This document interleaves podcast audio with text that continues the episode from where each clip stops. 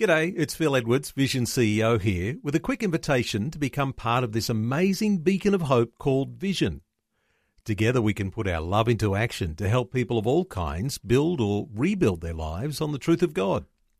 Please consider the part you can play during our upcoming Visionathon appeal, remembering that it's your support that makes Vision possible, including this podcast. Life, culture, and current events from a biblical perspective. 2020 with Neil Johnson on Vision. Let's return to a conversation that we've begun to talk about last week when we talked about relationships and some of the challenges that we face when we're perhaps getting a little hot under the collar. At times when we are very quick to react rather than to take some time and make sure that everyone in our conversation is looked after. We were talking last week about being in the heat of the moment, and back today to talk some more about relationships with the thought that we need to take time to process what's going on in our relationships so that we don't mess things up. Good to be back today with Petra Sorkia, who's a former pastor, now a Christian therapeutic life coach who leads Petra Empowering You. Petra, welcome back to 2020. Thank you for having me again. It's a pleasure to be back. Petra, last time we were talking about what we do in the heat of the moment, whether that's in our marriage or we were talking a little more specific too around what happens when those family relationships tend to turn sour and uh, we have arguments with our teenagers. Let's talk mm-hmm. today about how we might just process things a little better here. What are your thoughts?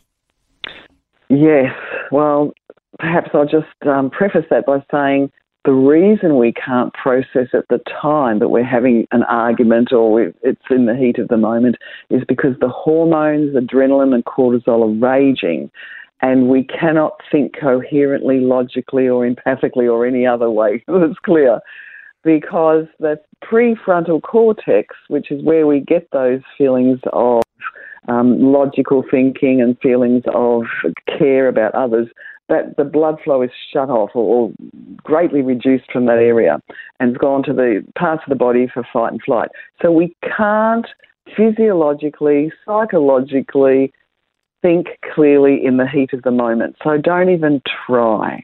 What happens when we do, Neil, is that we just let it all out.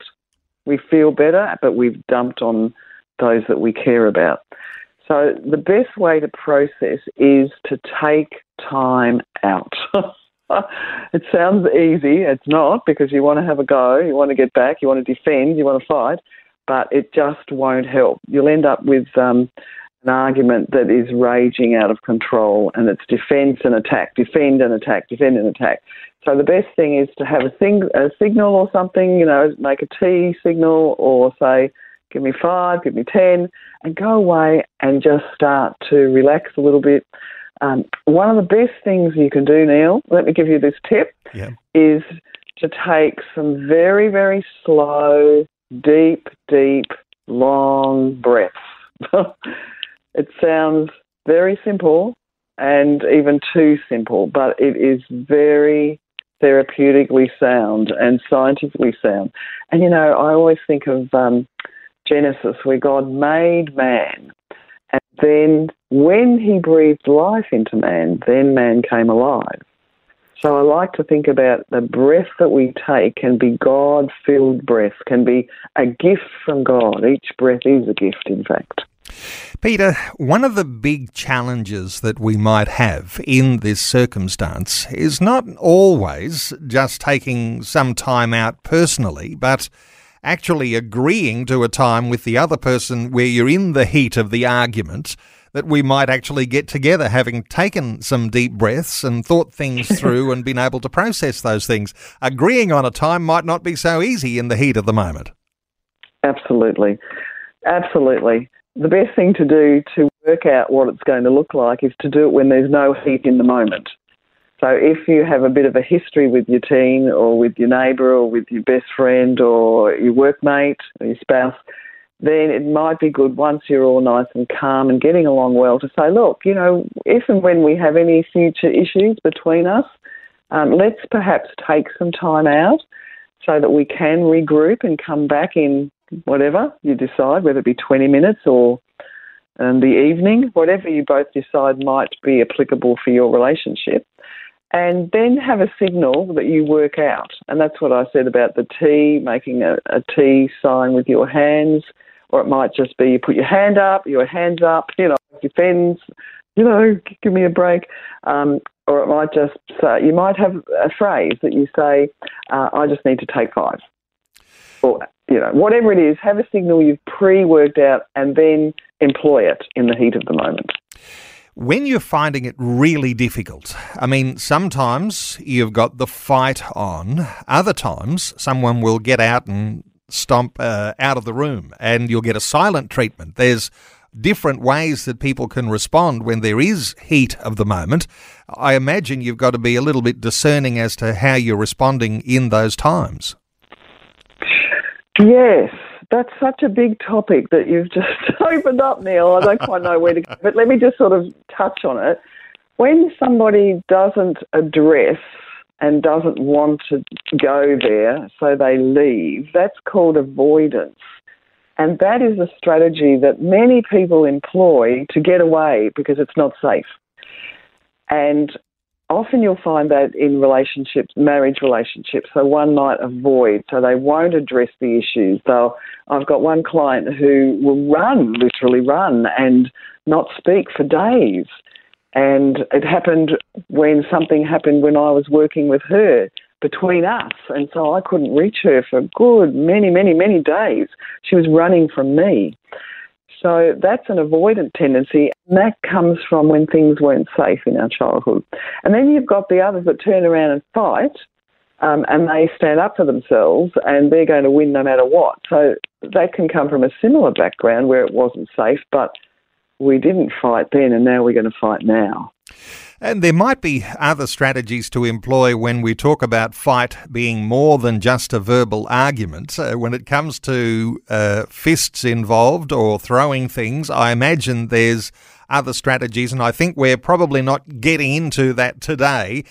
But when we've got just the strained relationship, Petra, and when the argument is on, there is the heat of the moment, you're saying, take some time out, process what you're doing if you're not finding that there's an opportunity for breakthrough, and, uh, you know, in previous conversations, we've talked about, you know, forgiveness and humility and those sorts of things, how might you know when it's time to seek further help? Sometimes with someone who might be a family friend, trusted by both sides, who could be a mediator.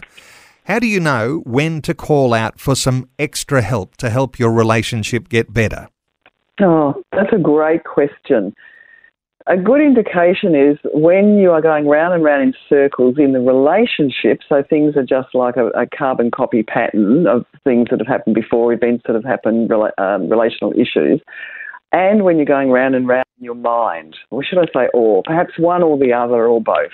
So when you're going round and round in your mind and you're saying, you're talking to this person in your head, what you would say, what you wanted to say, and how things should have played out but there's no change. So now's the time to get some help. Now's the time to get somebody to come in.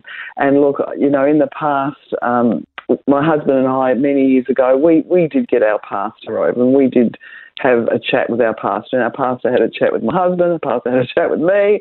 I went for a little walk. And um, so that was the beginning of uh, some really big changes that my husband and I did begin to implement. But we needed that outside assistance. And then we did some courses and whatnot for marriage. And that was, they were so helpful. Yeah, so when the issues are repeating themselves, there's no change, there seems to be just um, something that's not uh, changing, something that's not making any movement, then it's time to get that outside help. And your pastor often has some deeper gifts, uh, more than just a great speaker on a Sunday, but oftentimes coming into issues around relationships, pastors can be very, very effective because they're often trusted by both people who are in the conversation, both people who are in the conflict. That's a good place to start, isn't it, for getting some help? Just approach your oh, pastor. Yes. Oh, yes. Look, our pastor that talked to both of us, oh, he's still a friend today. He's no longer a senior pastor, but he's still such a friend because, yes, we both trusted him and we both um, were able to put our vulnerabilities out there before him, and he was sensitive enough to be gentle with the both of us. Um, so for me, I worked with him as a pastor, so he was talking to me like a, a staff member, an employee, um, somebody part of the team, and with my husband, he was man to man, and my husband was an elder, so he was able to talk to him on that level. Yeah, so it's it's really great to have someone like that in your life. If if you do have someone like that, it's wonderful. If you don't, then get some outside help from a counsellor or coach or um, some someone in the psychiatric arena but somebody, look, I think it's best to go with someone who is a Christian because they know your heart, they know where you're coming from, and they can relate to you on that level that is a godly level that I think is so helpful. Petra, let me point people to how they can connect with you. And I know that listeners might be familiar with the fact that you do some online group coaching and you've got one called Online De Stress God's Way and some de stress coaching. And that's going to be helpful for people who are going through relationship challenges too.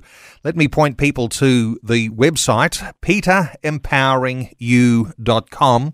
Petra's a former pastor, now a Christian therapeutic life coach who leads Petra Empowering You. That's petraempoweringyou.com. Petra's also the author of a couple of books, Unfrazzle and Redazzle. Finding Real Peace, God's Peace, and Inquisitive, a reflective journal finding meaning in the middle of your mess. Petra, thanks so much for sharing your heart with us once again today on 2020. Thank you so much once again for having me, Neil. I really appreciate that. Thanks for taking time to listen to this audio on demand from Vision Christian Media. To find out more about us, go to vision.org.au.